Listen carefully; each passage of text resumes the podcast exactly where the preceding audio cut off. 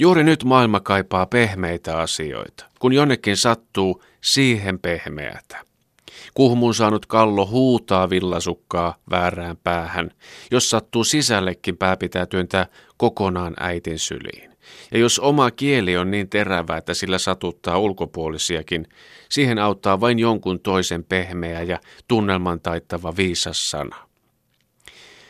Näin pääsiäisviikolla maailma kaipaa pupulismia. Pupulismi on yllättävän vähän käytettyä toimintaa, kun ottaa huomioon, että sillä pyritään hyvään mieleen ja iloisempaan huomiseen. Pupulismilla kansaa kiihotetaan ostamaan liikaa herkkuja ja varaamaan aikaa läheisilleen. Taitava pupulisti saa perheen isäänkin pääsiäissunnuntaina 3 vartin kävelylle, vaikka normiolosuhteissa tämä jäisi katsomaan väkivaltauutisia ja nyrkkitervehdyksiä. Pupulismi tavoittelee laajaa yhteisöllistä kevätmieltä iskulauseilla. Nämä iskulauseet jäävät mieleen pörisemään. Ne pehmentävät oloa ja blokkaavat aivoista ulos ympäristölle haitallisia ajatuksia. Usein populistiset iskulauseet suunnataan aikuisille, koska he kuitenkin päättävät, mihin pääsiäisenä mennään ja millä budjetilla.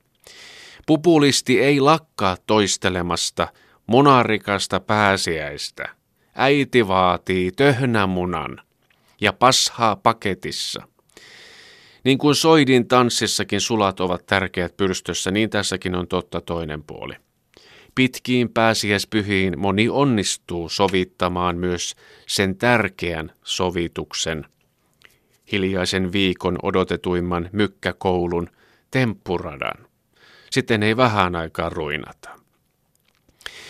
Pupulismi esittää usein asiat uudenlaisina ja raikkaina, mutta pohjimmiltaan pupulismi on konservatiivista ja johtajakeskeistä. Mämmituokkonen ostetaan aina, vaikka se löytyisi aikojen saatossa yläritsiltä avaamattomana.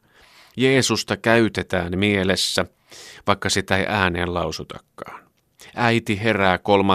päivänä tunteeseen, että kyllä tämä pupujuhla on sitten vuoden paras juhla.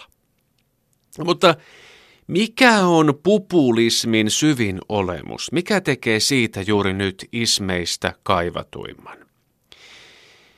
Pupulismissa on kyse ihmeestä, siitä miten kaikki on mahdollista, jos yhdessä uskomme siihen. Esimerkkinä tämä rusoposki, ristiturpa, pörheä rusakko, siis pääsiäispupu.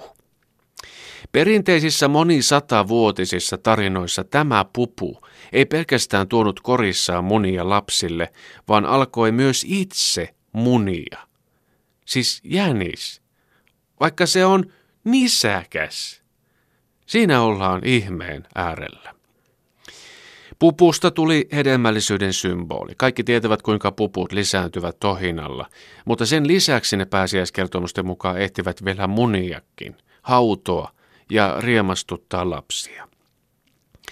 Pupulismi tarjoaa siis lohdullisempaa maailmankuvaa. Aina syntyy uusia tänne. Toivottavasti meitä viisaampia, toisia ymmärtäviä, rauhaa rakastavia. Pääsiäinen on tietenkin pupulistien suosikkijuhla. Siinä on jotain aitoa valoa. Pääsiäisenä pupulisti iloitsee vilpittömästi, jos kansanjoukot pysyvät kotonaan ja ovat vain rauhassa. Pääsiäisenä ei tarvitse olla kännissäkään. Pupulismiin kuuluu syvä ymmärrys sanojen voimasta.